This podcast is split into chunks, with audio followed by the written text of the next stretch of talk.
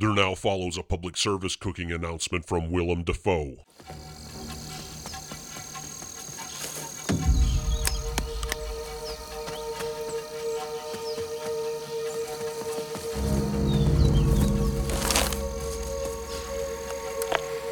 The chicken is in the pot, over.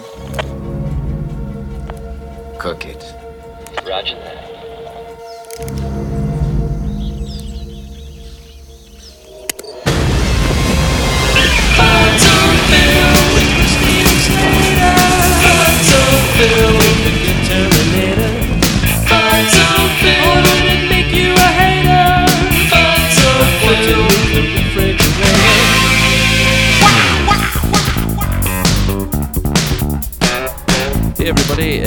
For another FudsOnFilm.com podcast. I am Craig Eastman and with me tonight, Drew Tavendale.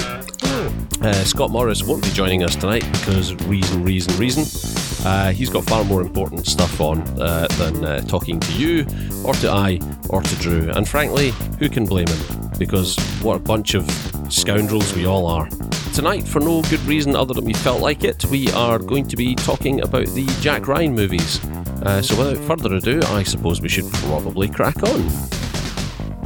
Um, bit of a potted history on celluloid and a recent attempt to reboot the franchise. Jack Ryan, the creation of Tom Clancy, has so far been the subject of no less than five celluloid ventures, uh, coming in at something like, am I correct in saying, uh, the 84th most lucrative uh, film franchise to date. So not the not the uh, top of the tree, but The fact that you've looked that up at all um, is only slightly less baffling than that somebody would create that list in the first place, but okay.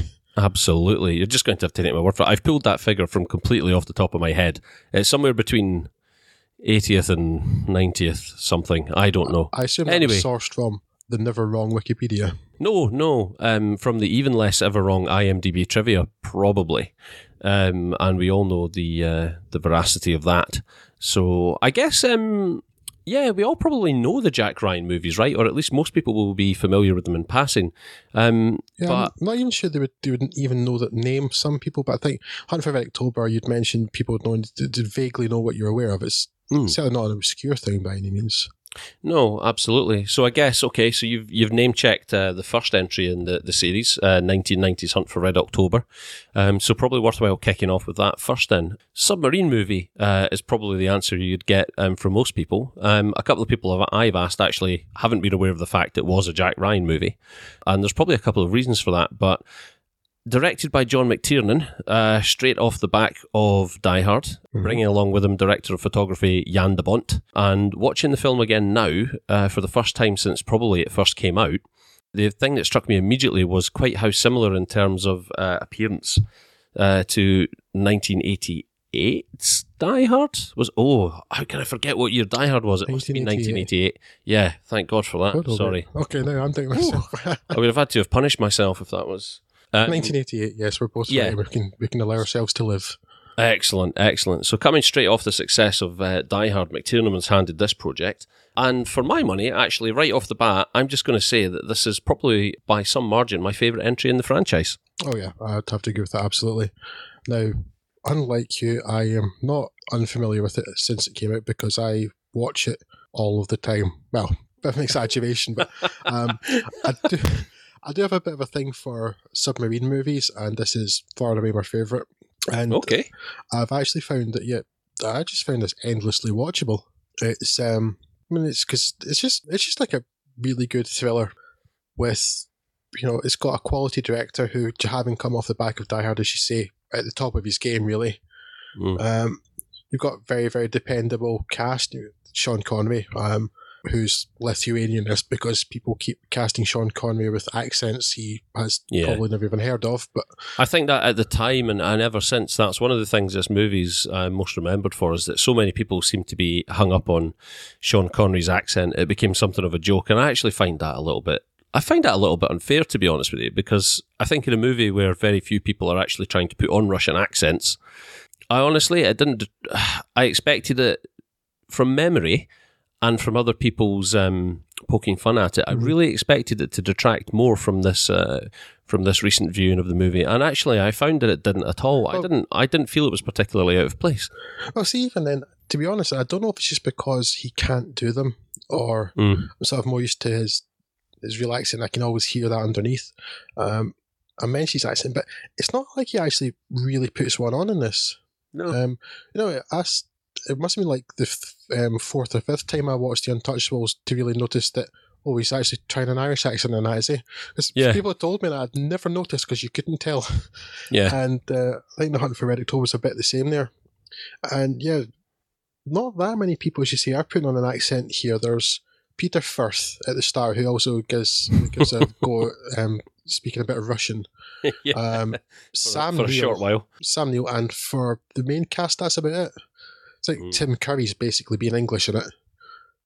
Yeah, that's. I I started. I uh, I sat there watching this, and I thought I made the mistake of sitting trying to take notes, and I got so far before I realised that this is. I'm actually enjoying the the film far too much to spend time taking notes. Mhm. But and I'll probably need to bleep this. But the first note I've made here, if I look at it, is "Fucking hell, Tim Curry is in this," which I don't.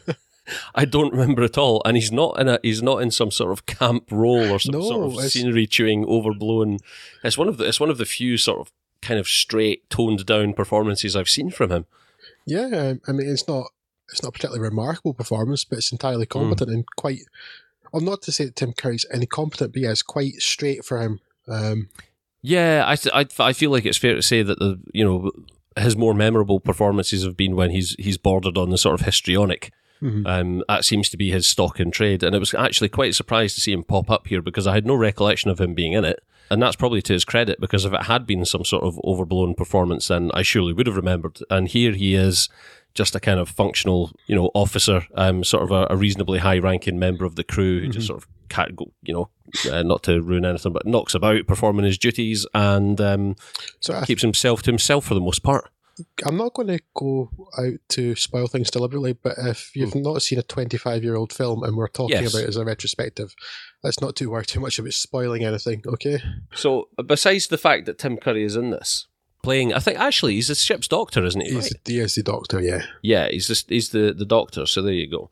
Um, I guess, yeah, being pleasantly surprised as I was about how well this film appears to have aged, I was um.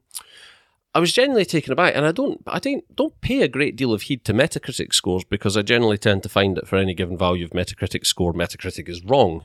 Um, but that's the problem with taking an average. But yeah, I was actually quite surprised to see how fairly lowly ranked this was at around, I think, a score of about 58. 58 at the moment, yeah, which is, Yeah. that's wrong. Yeah, Um, that really, and, and a lot of that, if, if you skip down the list, seems to be the fact that it's bottomed out by the Christian Science Monitor, scoring at 25. Yeah, but um, even taking even taking that into account, I feel like um, I guess a lot of these reviews were probably posted at the time, and I was actually surprised at how negative some of the reactions were.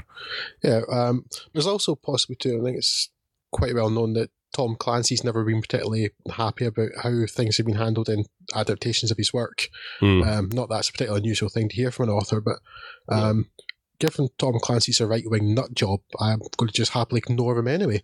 Well, Um, it was he popped his clogs, didn't he? Yeah, last year, the year before. Yeah. Yeah, so Yeah. Um, because fortunately, and I think it's easy to think that any military based film can be considered right wing, but uh, Mhm. I think for the large part, there's politics. Um, and I've never actually read any of his books, so maybe they're not in there either. But his politics never certainly seem to be in his films that much. No, it has to be said that there's no sort of uh, great right wing agenda here. In fact, if anything, quite the opposite. It's Yeah, especially the, the, get- the overwhelming message of this film is is uh, tolerance and Yeah. understanding. Absolutely, which is comes back in like the Sum of All Fears too. Very much the same sort of thing there, which is Yeah, very much a bit more sort of um, liberal and wet, really, compared to you know right wing hawks or anything. Yeah, Um, absolutely. Yeah, so you're saying this has got some low scores again, which I don't understand because it's I mean, it's no Citizen Kane, obviously, Yeah. but it's an exceptionally competent um, action adventure thing, right? Mhm. Um, it's got really compelling performance from Sean Connery, who, you know, as accent aside, is a great actor and it's very entertaining to watch. You've and a got twenty thousand dollar hairpiece. yeah, um, then you've got Alec Baldwin just really starting to make his name in Hollywood, being really good in it. Yeah, and that's the biggest shock of this, even more so than Tim Curry appearing, in it, is that I'd forgotten young Alec Baldwin is is like barely recognizable in this. yeah, there's um, sort of a heaviness to him and, and I don't like in fantasy because it's like so he just seems a more weighty person even from like Glenn Gary, Glen Ross onwards, and in this he's he's so Mm. slight, he's like a boy, and it's like, oh, it's just weird. Yeah, it's really weird. It's almost as weird as the fact that when he leaves for his flight at the start of the film, he chooses to dress as a slightly updated Captain Birdseye. But that aside, That's that a metaphor, analogy rather. um, that aside, actually, yeah. And the surprising thing for me as well is that given sort of, I suppose it's probably fair to say that, um, you know, in the period after this film, I guess Alec Baldwin's very much known as an alpha male character, right? And that's very much how he portrays himself. Actually, revisiting this film now for the first time since I was, well, I mean, I guess, you know, like in my early teens, really. Now, with hindsight, I actually appreciate, I think that, and we'll come to talk about this a bit later, but I'd probably say that Alec Baldwin gives the best portrayal of Jack Ryan as well. I feel like he's, um, in this movie, he's not, he, he doesn't give the sort of, the wet behind the ears kind of the bizarre age versus experience thing that Harrison Ford um, comes out with in his sort of muddled performances. He's he is a little bit wet behind the ears in this. Alec Baldwin, his, his inexperience shows through, um, but it never seems incompetent. He's just engaging enough, and he's also not. He's not. He's not given enough focus to detract from the actual the the ebb and flow of the movie itself. The movie sort of propels itself forward at this really quite certain pace, and and I feel like his character's weighted just right so that you're always aware of his involvement and he's part of driving that plot forward. In fact, he's a big part of it, but he's he's never his performance never detracts from what's happening on screen. No, it is pitched just right to him, and because and it seems to work for the character for me too. Is he's not cocky. No, Um, he's not no. cocky at all. He's maybe even a bit unsure of himself, but he knows that he's right. Um, he's got the courage of his convictions, but he's absolutely not arrogant about it. Yeah, Um, and that comes across really well in Alec Baldwin's performance, I would say. I think re- refresh my memory here because when I sat down to start watching these movies, and even after I watched them, I found myself sitting thinking, "Yeah, sorry, what exactly is Jack Ryan again? Is he CIA? He's CIA, he's an analyst. He's um, an analyst for the CIA. yeah, he's a right, former okay. Marine, which, um, as it comes up in, is this is the film that focuses They mention on it at some point in this, apart? Yeah. from um, Jack Ryan Shadow Recruit, because it shows what happens. And sort of update the fact that he was on a he had a helicopter crash in the Mediterranean. Mhm. Um, then you know did the last year of his academy from the hospital and learned to walk again. So they give you a wee bit of a backstory there about the sort of determination of the character. Yeah. Um, yeah. So he's working. He's a CIA analyst, but he seems to have a kind of friendship with Admiral Greer, um, or sort of gets on his radar anyway. That it's a kind of a comes. It's almost like he's become his protege. That seems to be it during the Harrison Ford ones, particularly. You get the feeling that they've been working together for a long time. a long time. Yeah, Sort of grooming him. Well, grooming's not great. Training possibly. Hmm. Um, but yeah, CIA analyst who just in the wrong place at the wrong time, or possibly the right place at the right time, depending on your Yeah. point of view. I think um, I, I think the mistake people make in this film is I've seen a lot of criticism leveled at John McTiernan saying that he brought none of his flair from um, and skill that he displayed in Die Hard to this movie, and I th- I think that's really really disingenuous. It's not that there aren't things wrong with this movie. I made a couple of notes, especially around the script. There's a tendency for the script in places to suddenly stall and. Uh, and indulge in exposition, exposition. I think the, f- the first instance of that is when um, Ryan goes to see the guy in the uh, the the sub manufacturing facility for um, for his opinion on the the drive that they've they've noticed Yeah, on. there's that The- because even just like a little bit just for that too, it's like look at this little submarine he's testing. Pay attention. This will Yeah, be ex- important later. Yeah, exactly. That's the note I've made. It's like, oh, what are you doing? Oh, I'm I'm just putting this universal docking collar on a rescue sub so that it can dock with any sub, British, German, trails off. Hmm. It's like, okay, I wonder if that's going to be important. There's, That- That's a little um, artless that section, I would say, but um, It is, and it, it hiccups every now and again as well. And again, people have pointed at McTiernan's direction and said, look, any sort of credit in this film really goes to Jan de Bont's cinematography. And let me be clear here as well that working together, John McTiernan and Jan de Bont, um, and this this film more than probably even more than Die Hard, I think, and it must be it must be to do with the kind, confined spaces and the close focus.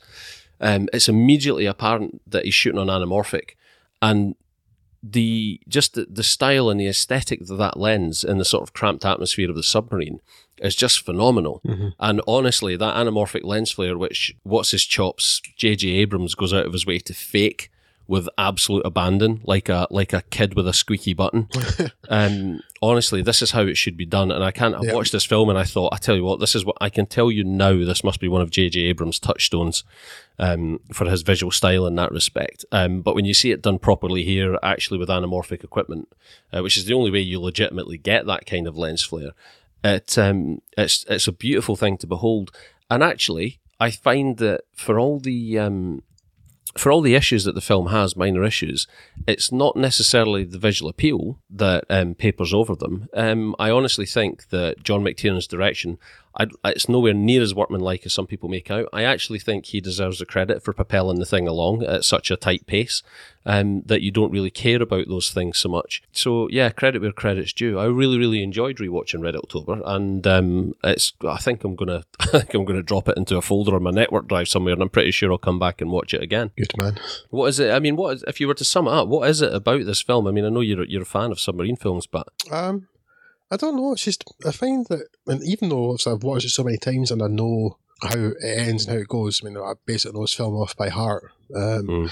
But I just find that every time I watch it, the tension still works. That I don't know. It's I mean, this will sound like damn it with faint praise, but it's just quite incredibly competent. mm, Um, and it really sounds like I'm underselling that there, but mm, I just find that everything about him, and it looks nice. I just love the claustrophobia feeling, claustrophobic feeling of being in a submarine, but without it being sort of overwhelmingly so. Mhm. Then just like the the characters are interesting, well played.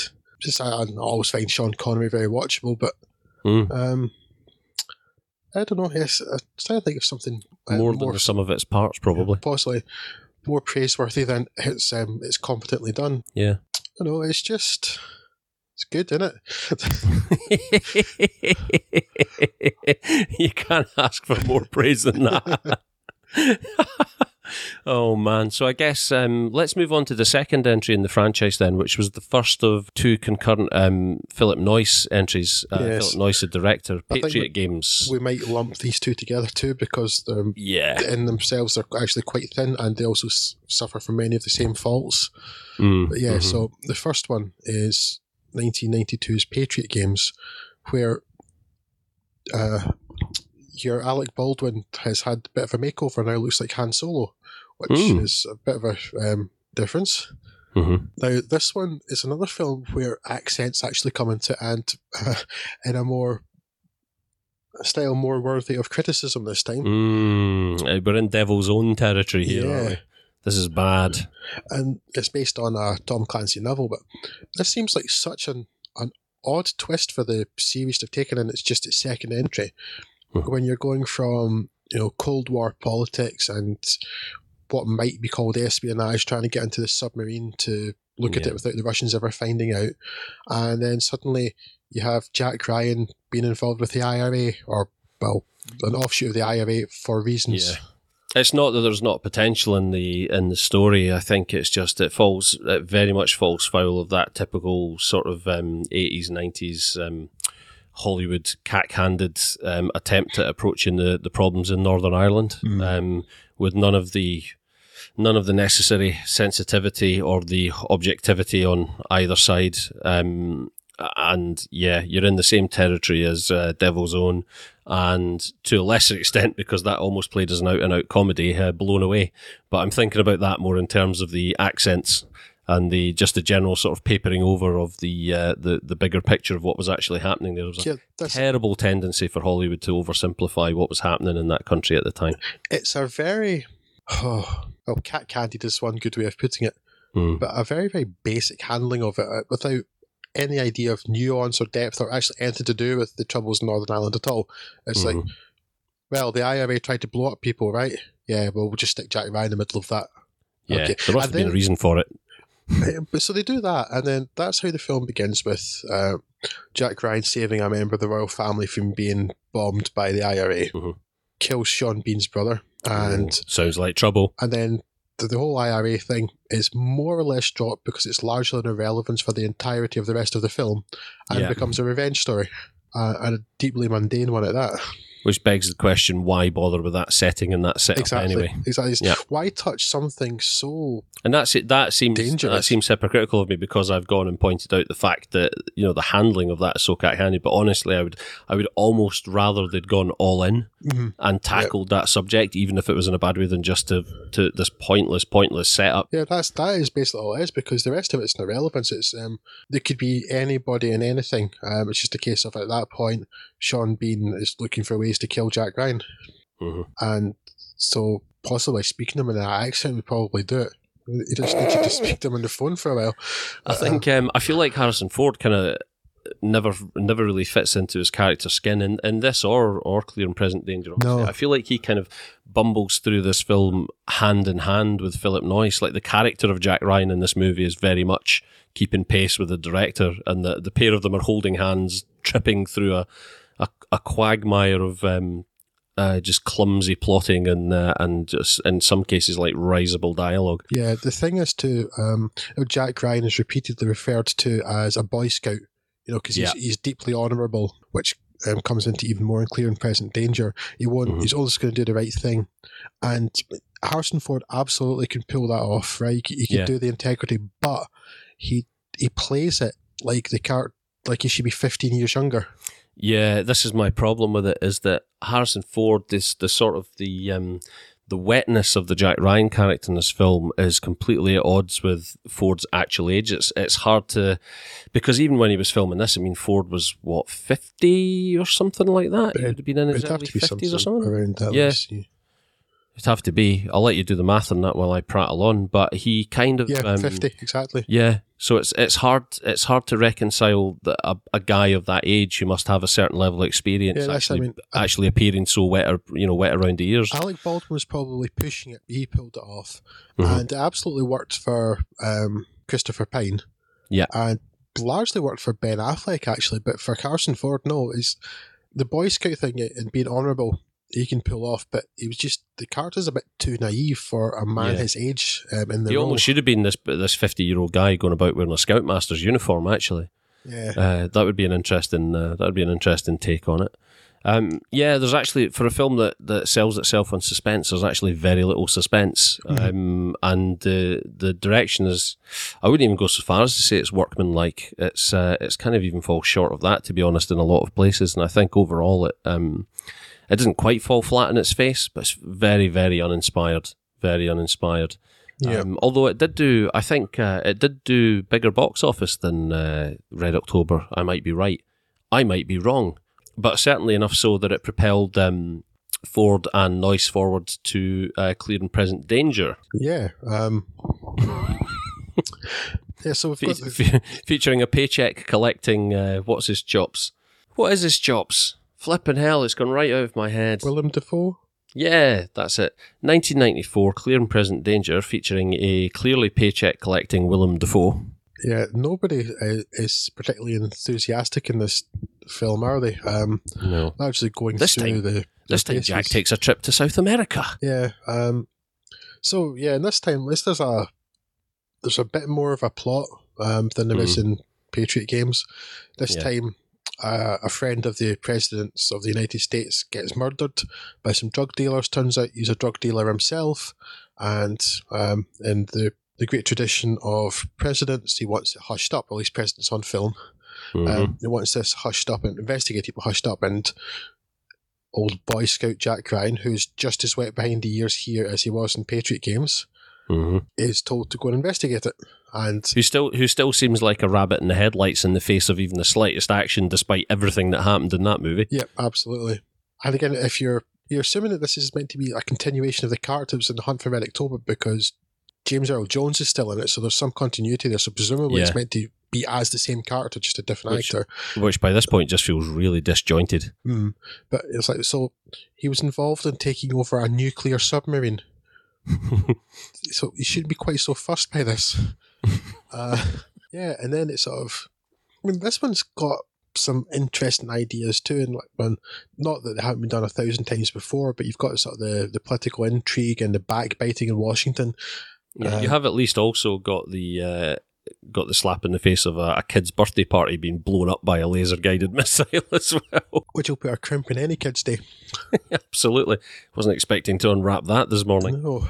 Yeah, so there's like interesting bits now, like because in this case it's about South American drug dealers, um, Colombia in this instance, and you know he's investigating that, and there's deals to do like, sort of basic private wars to make the Mm. problem go away and give people political capital and stuff, and it's all like potentially really interesting, and it just never joins up. No, I- again, it's just that it's very flatly directed. Very flatly and flatly acted as well. Just, there's there's no there's absolutely no energy in this film from anybody or anything. No, at any time any of the action set pieces pick up and um, you hope that it might deliver a bit of a thrill, the whole sort of thing of Ford's performance. Um, and I suppose, but I, I think, I feel like it's designed to to draw us into the action and have us empathise with Ford in the way that he feels kind of, you know, a fish out of water in the midst of these scenarios and stuff. And it's supposed to place us there in the tension and the fear with him. And it just has absolutely the opposite effect. Honestly, any time things kicked off in this film and he was in jeopardy, I found myself rooting for the guy with the gun. I really just thought, yeah, just let him have it. Just wipe him out. Just wipe him out and carry on with the plot without Ryan. The big problem is too, um, right? As it's, it's the Boy Scout thing because it gets mentioned. That phrase gets mentioned a lot in this film in particular. Um, Mhm. saying like, he's too naive for Washington. Um, you know, he's to watch his back, and he, what he does is does the honourable thing, and all of which would or should be kind of a compelling character to watch. You know, he's not going to play the politician's game. He's going to do the right thing. It's always nice to see. He's a maverick, damn it. Yeah, but you just Just a very boring maverick. you just you watch it, it's like uh, I just kind of don't care. Just Yeah, go- I go honestly- show some emotion or something. But it's like uh, go record that message. We, we caught of the bad guy talking to the politician. Uh, Yeah. But we should probably not do that. Oh, let's do this. It's that, it's that kind of. It feels like that sort of tone for the whole film from Harrison Ford. There are points in this film where he uh, he pulls on the righteous stick of you know I'm going to do what's morally right. Where if I were the character that he's addressing, I honestly find myself thinking, "I really, Ryan, go and get your dad." But um, yeah, do you know what? For me, the sad thing is this film. Patriot Patriot Games is most memorable for me because I remember when it was coming out at high school, there was a girl I really fancied, and she'd expressed that she might want to see it. and I kind of almost made my first effort ever to ask a girl out. And which, which, but believe me, was nothing close to actually asking her. But insinuated that it might be quite cool to go and see it together. And then she went on holiday for a fortnight, came back and announced that she'd seen it on the ferry, and that was that. that's that's what Patriot Games is most memorable for. Clear and Present Danger is most memorable for the fact that to this day I can still make my mum laugh by saying, "The machine is still on, Moira." so there you go, a little bit of Eastman family trivia That, for you. that, that was an, also an uncanny um, thing of, of Joaquim de Almeida. Uncanny impersonation there. Well done. thanks, thanks very much. That and it's got my favourite sort of. Um, it's got my favourite go code um, exchange between two soldiers in a film. The frankly bizarre lines: "The chicken is in the pot," and the response, "Cook it," which for some reason has stuck in my head ever ever since. But yeah, there's there's a there's in particular there's a scene here which is supposed to obviously um, create great emotional uh, and dramatic tension, um, where some Marines are essentially left um, to die uh, on purpose. They're stranded on purpose um, in a, a, a situation where really there's no hope for them, and well, th- it turns out that yes, there is no hope for them. Um, and it's clearly meant to be this great uh, to deliver a great um, depth of emotional gravitas and I think at the point at which that kind of falls flat on its face, you- find yourself thinking, "Yeah, Yeah. can we just uh, can we just get to the denouement now?" Really surprising, and considering the sort of box office that Ford was doing at the time, um, really disappointing. I just feel like he never really fit this character. Yeah. Um, whether that's whether that's his fault or equally that of uh, Noyce as a director, but clearly they thought they'd done well enough to to pair the two together a second time. Yeah, I mean, there's something even if you look at, and if you're listening, I, I um, urge you to do this too. Go into IMDb and look at the poster that's displayed um, for this film, right? And Harrison Ford is possibly the least interested I've seen him look in anything ever on the poster for the film. Clear and present. See? I think we found our thumbnail image. I don't. I don't remember him looking quite so. Um, I don't know. Is he sad? Is he confused? Is he angry? So I can't. It's a, it's like it's like sort of slightly sullen, slightly bewildered. Like, what am I doing here? And He looks like someone's just taken his football away. yeah, well, the rest of it's more just like I really can't be bothered with this, and I'm just bored and tired and sad. Go away now. And that's Who the, wrapped- that's the poster image. Somebody thought Who wrapped me in this flag? Yeah. Who wrapped me in this flag? So that's the thing. I think that just sums up the whole production of the movie. That's how they ended up with their picture. That nobody cared about anything. That tagline on the poacher, uh, poacher, on poacher? the poster. the tagline on the poster: "Truth needs a soldier," and I feel like scribbling underneath it on the screen of my phone. Oh well, Harrison Ford will have to do. Yeah. So I think it's fair to say we, we both consider uh, the Harrison Ford ones a, a huge disappointment. They're really there's I mean, crazy. Clear and Present Danger has a massively higher Metacritic score than The Hunt for Red October. Just Wow, proving what nonsense um, Metacritic is. Hunt for October 58 out of 100. Metacritic score for Clear and Present Danger 74. what did the Christian Science Monitor have to say about it? Nothing, nothing. I tell you. there you go. That's the only reason it succeeds in that regard. But um, yeah, so I mean, maybe you could even just say they're they're disappointments in as much as there was possibly the seed of an interesting idea in there. But it wasn't much. I mean, other films have had much more interesting seeds and failed to deliver. This is more just like maybe maybe there was something at one point, maybe okay, but then the rest of the film just kills it dead. Yeah. Um, so I don't even think they're disappointment. They're just downright bad. Yeah, so we do we jump quite a bit next then for um, We do. It was a good eight years Eight before years, they yeah, for- approached the uh, subject of Jack Ryan again with what was, I suppose, a big attempt at a reboot, yes, right? the Jack Ryan the rebooting. Yep. Mm. Um, the 2002 is the sum of all fears, which this is really is a reboot. Uh, you've got You know, it's a reboot because the the thing that screams reboot most is that Morgan Freeman has replaced James Earl Jones. yes, Jones. as I say, Morgan Freeman very much in the James Earl Jones like role.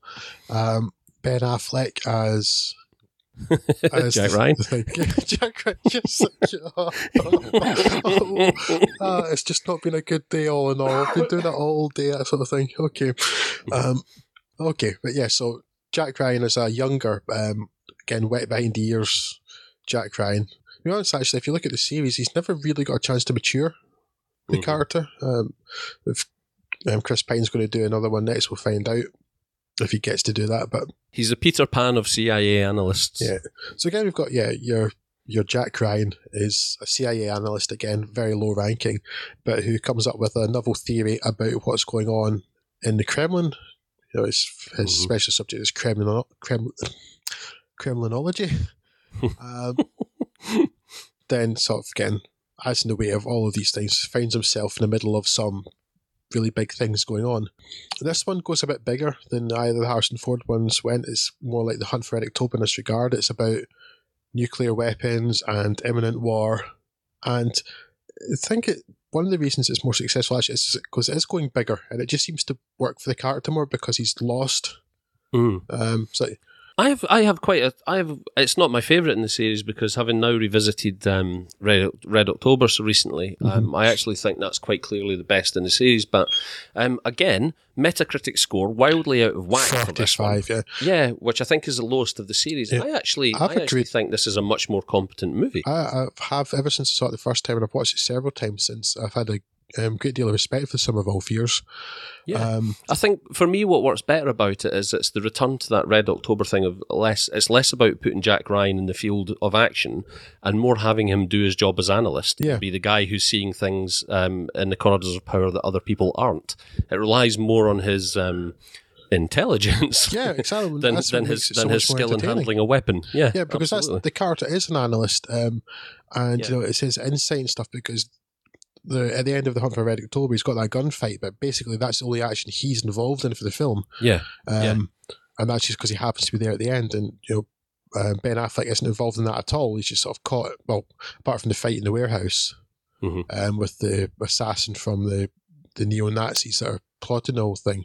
And that's it. Um, but yeah, it's it's the character is more interesting not because he's an action hero, but Yeah. because he's this analyst who can look at things other people can and um, You know, And again, we're, we're back to the Red October thing of the, the stakes. The stakes essentially being world war. Yeah. Um, it's a massive, massive game of geopolitical chess, um, in which he's just a very small but important piece. yeah, I mean, it's, it's absolutely that. It's some, it's what um, Phil Alden Robinson here has managed to same as John McTiernan did in Hunt for Red October too, is very, very effectively building tension that is Yep. completely absent in the Philip Noyce entries. And so, you know, Hunt for Red October, you've got the the potential for war. The um, Russian Navy's almost on top of the US Navy.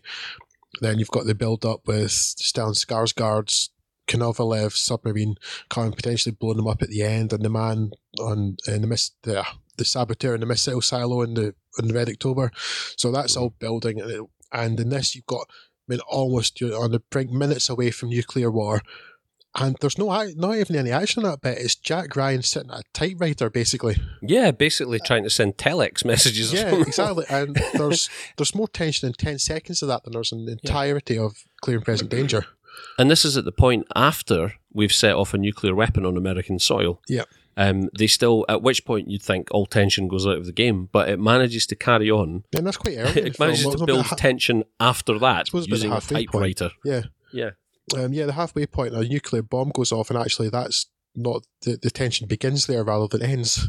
Yeah, which is quite an impressive feat in Yeah. anyone's book. I think if you if you sit back and view that objectively, yeah, I think this film's had a really raw deal, and I can't help but feel part of that was because there was kind of a, an anti-Affleck vibe going about. Yeah, I was going to mention that too. But I never He's understood a, that at he was the a victim of that whole Bennifer thing. Yeah, but uh, people keep mentioning that to me. That was never a thing for me. I never understood that. Yeah. And I always liked When- Ben Affleck. did- When did Ben Affleck ever let us down? The answer is never, and you should all be thoroughly ashamed of yourselves. Well, that's the thing. I, never got that. I mean, the first time I remember seeing Ben Affleck was Good Will Hunting, which was excellent. Um, still one of my favourite films. And Mhm. um, this is not that many years after that.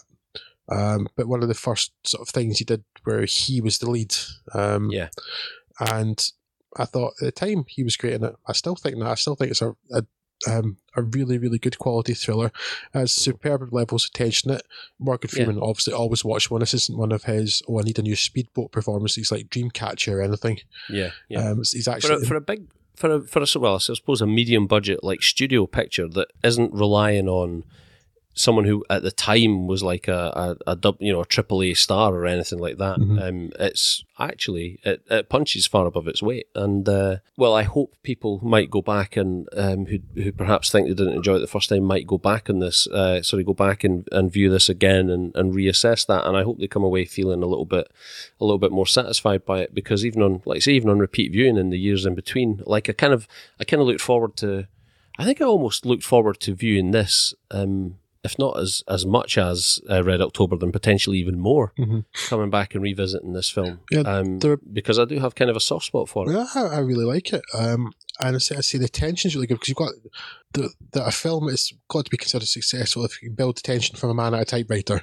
right? A telex Yeah. machine. Um, and there are other bits to me again. Even it's right in the middle of the film, and you know, so um, and obviously I haven't seen it still, but the scene when Jack Ryan finds out where the bomb has gone and phones Morgan Yeah. Freeman in the stadium.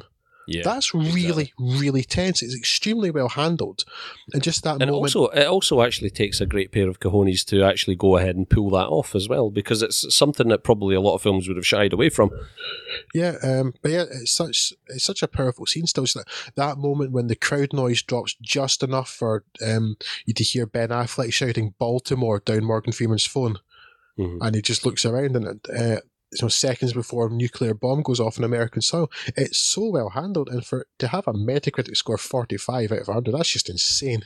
it's a joke bloody joke Yeah, these people should be ashamed of themselves Drew yeah. Um, Like again, so strongly worded letter to their parents Yeah, where this succeeds again, where the Philip Noyce ones didn't, to is because it's not an action film.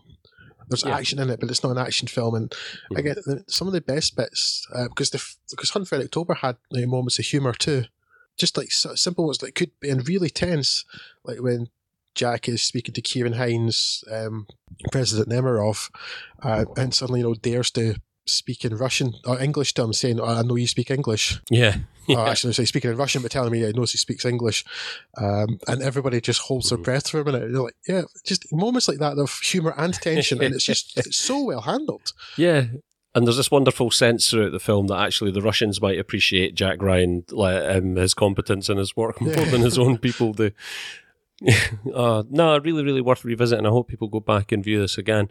Um, although, obviously, whether or not it was a contractual thing or it, it wasn't deemed successful enough, I, I, feel probably financially it wasn't successful enough to reinvite director and star back for uh, the next installment. Just yeah. last year, we had uh, yet another reboot with Chris so Pine they, and yeah, Jack they obviously Ryan lost. Paramount must have just lost faith in the franchise or something because yeah, it'd gone from mm. two years, two years, two years, eight years, suddenly twelve. Um, they just completely abandoned the property at all, hoping, but they just hoping people would forget Sum of All Fears or something, despite the fact it's good. I don't know, but yeah. So 2014 last year, just saying Shadow Recruit. Then, um, with I'd say curious choice of director. This one. Um, well, I say that. I mean, he's actually he's quite eclectic if you look at what he's done. Given he's done things like Thor two, but Kenneth Branagh, which Kenneth Branagh as a as a yeah, deadly Russian yeah, oligarch. Kenneth Branagh as director, yeah. first of all. Um, yeah, and well, then yeah, yes, director, casting himself, directing himself yeah, as a deadly which, Russian um, oligarch. Um, again, maybe there is. If there's one strong theme to this series, it's terrible accents. Yeah, Branagh's done so well with them in the past that he felt yeah. like taking I mean, another one on. He's reasonably watchable in this, but the accent is no, no, stop now. yeah, so this is you know the second reboot of the Jack Ryan character. This time with Chris Pine, as we mentioned earlier, uh, and it actually starts off with the helicopter crash that's mentioned in Hunt for Red October, uh, just updated this time mm-hmm. to Afghanistan, and you, know, you see him meeting um, Kathy, doing the bit in hospital, and that bit probably covered better than Hunt for Red October because you just had somebody telling somebody else it happened in a couple of sentences, and that was probably enough. But it's not an awful way to begin yeah. the film. Get, you see the determination of the character um, although it's a, maybe focuses a bit too much on the romance, which not necessary for the film, I would say. But no, and Keira Knightley feels well. I'm not the biggest fan of Keira Knightley in the world, but she feels woefully underused yeah, and out of I place don't think here, she's bad at all in it. Um, just there's not a great mm. deal for her to do up until the dinner towards the end, but it's one of those roles where you think, sorry, why did they go to the what I would assume would be the expense of casting Keira Knightley? Yeah, I don't know. Um, but yes, hell with it. so in this case, yeah, you see the origin story of Jack Ryan. Basically, uh, you see him recruited into the CIA by Kevin Costner, become an analyst, and then as he's doing his job, he stumbles on some dodgy dealings in Russia, which. Um, again, the stakes are quite large here. It's not quite World War, but it's mm. economic warfare in this case. Yeah. Um, where it does differ from um, Sum of All Fears and Hunt for Red October is it puts a lot more action in for Jack Ryan to be involved in. Um, yeah, I, f- I feel like this film is. Um, I feel like this film is very much the victim of that thing where everybody seems to have taken on board it well the the Bond franchise had to pull its socks up a bit in order to compete with Bourne, so we're going to have to do the same. I, I feel like it was kind of going for that kind of vibe. It does, yeah. To, it, it is very much a post Bourne film, isn't it?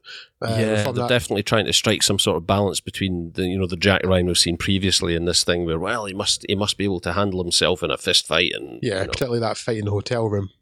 Yeah, yeah, unarmed, a bit bit dangerous, but unarmed combat, etc., etc., and it just um where where Philip Noyce's two entries were, I think, um, uninspiring, but at least I felt they were they were cohesive, if not exciting. Uh-huh. Then I, I almost feel like this is um, almost feel like this is flailing, it's floundering a bit in the water, really trying to figure out what it is it wants to be. Yeah, um, oh, that's fair because.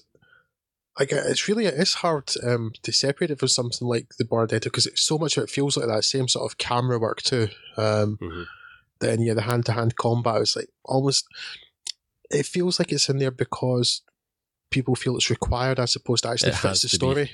Yeah, uh, absolutely. Um, I mean, it's by no means a bad film. I think it's actually pretty entertaining, and you know the the actors are Chris Pine's likable, he's compelling enough. Yeah, Kevin Costner, um, who has had his bad years, but something. Yeah, I really actually enjoyed seeing Kevin Costner in this. I've got to be honest with you. I feel like I'm ready for more Costner yeah, again. Every time, every so often, Kevin Costner will pop up, and like for instance, maybe is it just over a decade ago in Open Range, and yeah, he'll remind yeah. you, oh yeah, this guy, this guy's good. I like this guy. Um, yeah, when he's kept when he's kept in check, he's still got a lot of charisma, and when he's yeah. not sort of reveling in himself, then he's actually a really likable screen presence. Yeah, he's sort of he's kind of kind of laconic here, um, yeah, and mysterious, and actually it works quite well. Yeah, he's at an age now where I think he's got a lot more gravitas. To be honest with you, just naturally through his appearance and kind of his his demeanor was really well. Yeah. Uh, But fortunately, here they don't try and have him playing something quite the same way as Morgan Freeman or James Earl Jones characters. It's a bit different from that, so that's good. It's not just like carbon copying it; they are trying Mm. to change things up a little. yeah, Uh, but yeah, it's a bit of a. It, it's not quite sure its identity. This film, I think. Again, I keep saying this, but probably it is in this post-Bourne world because you've got the hand-to-hand combat, then you've got the the car chase as well, and all the more interesting stuff is sort the interaction between the characters and them using these analyst skills again to, to see what's going on. yeah. No, I think it's fair. I think for me, probably the. I remember liking this this film at the time. Like you say, at the time I watched it, I remember thinking, yeah, this is this is this is kind of like it's entertaining. I know this is going to be disposable, and despite the fact that obviously until we reviewed all of these for this catch up podcast, I think the point at which I watched this last year, this was by far and away the most recent Jack Ryan movie I, I'd watched. Mhm. However, it is also the one about which I remembered the least. Um, nothing really other than Kevin Costner um, stuck in my mind about this, and even at that, I, I up until you know up until revisiting these, I couldn't actually have told you what who Kevin Costner was in it or what he was what he was doing. I just remember thinking at the time, like, yeah, I want to see Kevin Costner and more stuff again now. But yeah, I mean, certainly look as a disposable piece of multiplex entertainment. It, it's in and it's out in an hour and forty five minutes. It does its job. Yeah. Uh, you're not going to ask for your money back, but I'd be very surprised if um, if it did great business on home formats. If anybody particularly wants to keep and cherish this movie, Yeah, um, um, I would say too, um, because I think because it does go down the action route that so many films have done that, it becomes less memorable. Whereas, I mean, the stuff that I remember best and it's the stuff I enjoyed most, it's more like the, the analytical stuff. There's the section where they're trying to find out where the sort of the sleeper cell guy in the United States is. And they do a bit Yeah. of investigative work, and so they're trying to work out where the van was and when it was bought, or taken from the it was taken from the Ford factory, that sort of thing that stuff's just so much more interesting than Yeah. um, oh he's chasing after this van on a bike because I've seen I that a think Chris- thousand times. Yeah, absolutely. I think Chris Pine's um, sort of career of late as well has been very much up and down, and I, I think I kind of feel like almost this suffers a little bit from the fact that I enjoyed watching him so much in the two Star Trek movies. Mhm. As Kirk, I think he nailed a really nice uh, performance in both those movies. Um, and here, I didn't, f- I didn't find him as charismatic as he can clearly be. Yeah, I And there's, he's very good at a sly wit, and there's none of that either. And I wonder if just because I enjoyed him as Kirk so much, I was maybe expecting uh, too much. yeah, I mean, I think he's he's reasonably watchable in this, but yeah, you've got a point because if you look at something even, I mean, it's a fairly forgettable film, but surprisingly okay, which is um, this means war. Um, Oh, I was afraid you were going to say that. Is that not terrible? it's not not terrible. I, I thought yeah, well, it's not. It's it's not terrible. I can't comment because I've not seen It's it. I not terrible. Reese Witherspoon. Um, yeah, well, 'cause it's got Tom Hardy and Chris Pine in it. And it's you know, it's Mm. kind of formulaic, but it does do that sort of that kind of charm and wit thing, and that it gets a chance to do it. Whereas in so even in that, just giving a little bit of room to do that, it works really well for him. Yeah. And in Shadow Recruitment, it's not a bad performance, but it's it's kind of anonymous. yeah, a little bland. Yeah, um, because he's not really giving him a chance to stretch. Because actually, there's I reckon there's a good opportunity there because Kevin Costner does get that opportunity, right? It's quite laconic, wee bit of black humor, and if they just had a chance to play those two characters off of each other, that could have been really, Yeah, really good. kind of. Yeah, and that would probably also deepen the understanding of the, the relationship between those characters. You could understand why they're, you know, they're they have some sort of closeness or whatever if they see a little bit of each other um, in the other. But yeah, um, a, an interesting diversion. It'll be interesting to see where they go next. Where, where do they go next? Have there been any announcements around this? Is uh, Pine going to pick up? An, I know he's I think he's contracted for another movie, right? I think so. Me just have a wee look here. We should probably research things like this before we press record, but that's the magic of the edit. Preparedness. It's overrated. You can ready anything in advance if you're willing to be prepared. Um, there's nothing on the Wikipedia Never Wrong website about um, anything following Shadow Recruit, so I don't know. okay. So where do we go from this then, Drew? I mean, do we want to see do we want to see Chris Pine given another chance, um, or do we demand yet another reboot of the Jack Ryan franchise? Okay, well, I think a series might just be able to stand two reboots. Mm. This has had that, that if they did it again, that'd be three. assuming you Yeah. don't count Harrison Ford as a reboot, because that does seem to be a continuation No, there's, of Red there's enough continuity there, right? Yeah. Exactly, exactly. but it's already had two, three. I think you would just lose all interest at that point. Um, Yeah. You either keep on with Chris Pine or you just drop the series altogether. Yeah, I guess in that case, then, listen, in summation, what are we saying? I, I- I feel like I, I know which way you're going to go, but I would suggest probably Red October is a clear winner. Sum of All Fears, uh, a, a kind of a, a, a worthy second place. Yep, spot Um, on. Probably, probably Shadow Recruit and uh, and then your two Noyce movies tied for, uh, yeah, which for last, right? Equally forgettable, absolutely. Yeah, that's Yeah. Hunter Red October. Basi- uh, I genuinely Basically, the opposite order that their Metacritic Yeah. scores would suggest. the, the Hunt for Red October, I genuinely love. I, I've watched that film Yeah. so many times in the last twenty years, and um, I still think it's just really entertaining, really well produced. Sum of All Fears, yeah, basically, because it, it manages. To, it's got really high stakes, but in a non sort of Bond villain way. Yeah, You know, um, and again, because it's the ones that have the least action in them are actually the most entertaining and satisfying films. yeah. Well, oddly enough, the ones where the character fits his role. Yeah, absolutely. Yeah. and then Um, and I also I also want to say that um, I'm stripping the movies from this completely, um, and actually just looking at the performances. I also want to kind of say that's the correct order for the best Ryans. yeah, I feel do it. like it's, um, it's Baldwin. Affleck, I feel like Baldwin's the best. yeah. Baldwin, Affleck, Affleck, Pine, absolutely, and then Ford just like his films utterly forgettable. I wonder then, um, is there room for a for an old Jack Ryan? Could we get Alec Baldwin back in to reprise the role now that he's older, he's wiser, and uh, let's have a let's have a thriller set more in the corridors of power, Yeah, and maybe have Him, have him delegate the action out in the field to some other character with him as the mentor now. yeah, him is um, basically the, the James Greer character. Yeah, I would be interested to see that. I think that's the only way really I'd, I'd get I think that'd- enthusiastic That'd about be another interesting. Ryan Yeah, film. see him as the director of the CIA or something like that now, and um, Drew, let's get the script together. let's do that, Craig. I'm going to cut this bit out of the edit so nobody steals our idea. No, Craig, this time it. next year we'll be millionaires. No, no, you need to leave it in prior art. True that, true that. So I guess, yeah, the message I take from this is that this is might be a little bit of a, a dog-eared uh, franchise, and perhaps it should be best put down at this point. But certainly, there's a couple of movies in there that um, that deserve to be revisited, and I'm I'm especially glad that I went back to Red October as well. To which I have to thank you for the inverted commas loan uh, thereof, Drew.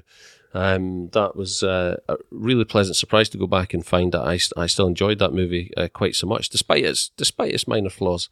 And my message to anyone listening would be: if you haven't already, or if you have and found it um, not to your taste, go back and give the Sum of All Fears a second chance. Yeah, absolutely. Um, again, if you've not, I think when we talked about this in our previous incarnation of our podcast, I think Scott and I were both of the opinion, know, Shadow Recruit, it's nothing spectacular, but it's a perfectly decent, thoroughly entertaining way to spend you know, 100 minutes. Yeah, Um, if it's on when it comes on telly, watch it. Yeah, um, again, probably not want to watch it again, but you watch it, enjoy it enough, um, even if you have to just put up with Kenneth Branagh's accent. Mm. But uh, beyond that, yeah, The Sum of All Fears, I genuinely good film, and I've read Tom a genuinely great film. I really do like them both. Um, Mhm. Actually, I mean, thinking about it now, possibly some bits of The Sum of All Fears are even better than The Hunt for Red October, particularly the, the two bits I mentioned where it builds tension so much the stadium and um, the telex room, or whatever it's actually called. Um, yeah, yeah, they're, they're weirdly underregarded, which I do not understand. Um, No. And I don't think the Philip Noyce ones are pilloried enough, quite frankly. no, no, yeah. There you go. I'm glad we I'm glad we had time to talk about Jack. Drew. Um, we will be back with you guys at some point in the very near future. In fact, some might say precisely 10 days from now um, with another installment of the podcast. But until then, thank you very much for listening. I was Craig and Drew was Drew. Adios. We will speak to you again soon. Thank you very much.